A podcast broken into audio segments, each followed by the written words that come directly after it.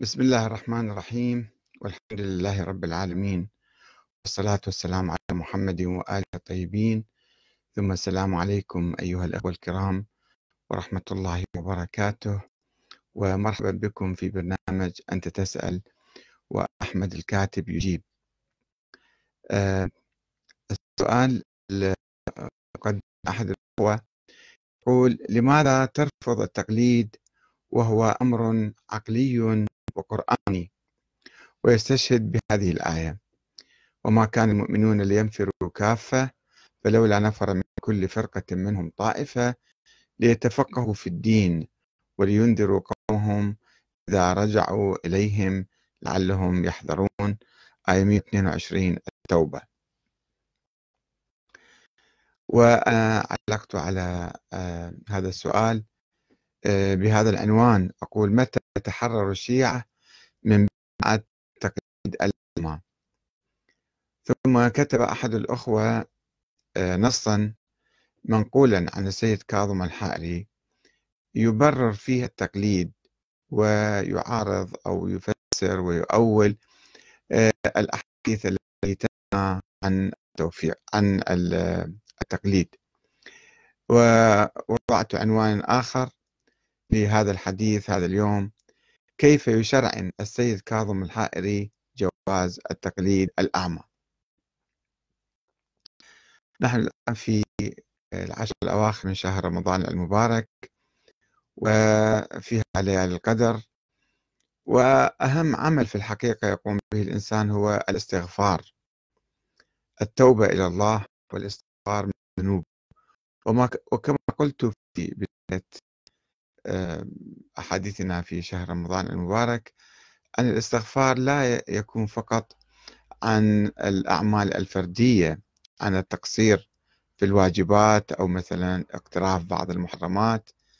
والإنسان يتذكر ذنوبه الشخصية فقط أو الأخلاقية ويتوب عنها. أهم شيء التوبة الفكرية والتوبة الاجتماعية. عندما يكون المجتمع يخضع لنظام فاسد أو نظام ظالم أو نظام ديكتاتوري مثلا. آه، أو ظاهرة سلبية معينة مثل ظاهرة التقليد الأعمى التي هي عبارة عن انحطاط وتخلف وعمل قبيح كما كان يصفه مشايخ الطائفة الاثنى عشرية قبل ألف عام. الآن أصبح المنكر معروفا والمعروف منكرا.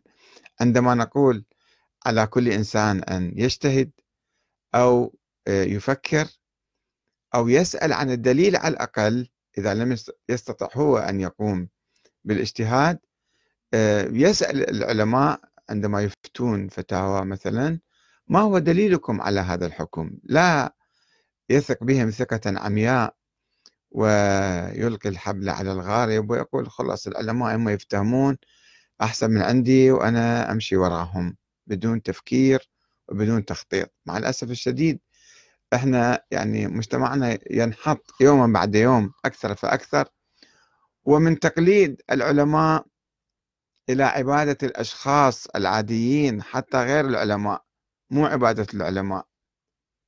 عبادة العلماء هذه درجة. وأيضا عبادة الأشخاص العاديين زعماء.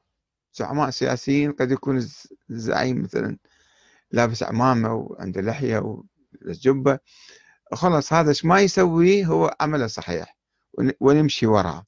هذه عبادة شخصية تصير. هذا مو يعني آه، مو تقليد أعمى حتى أكثر من التقليد الأعمى. مع الأسف الشديد مجتمعنا مبتلى بهذه الظواهر السلبية. ونحن في ليالي القدر يجب أن نتوقف ونفكر ونستغفر الله ونشوف هذه الظاهرة اللي إحنا مثلا قد نكون جزء من عندها. هذه ظاهرة صح صحية شرعية فيها مثلا أدلة عقلية حتى أم لا ظاهرة سلبية وانحطاط وتخلف فيجب أن نرتفع.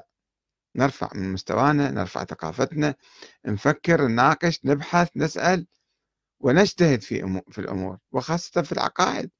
مع الأسف الشديد حتى في العقائد الناس يقلدون معظم الناس يقلدون حتى في عقائدهم.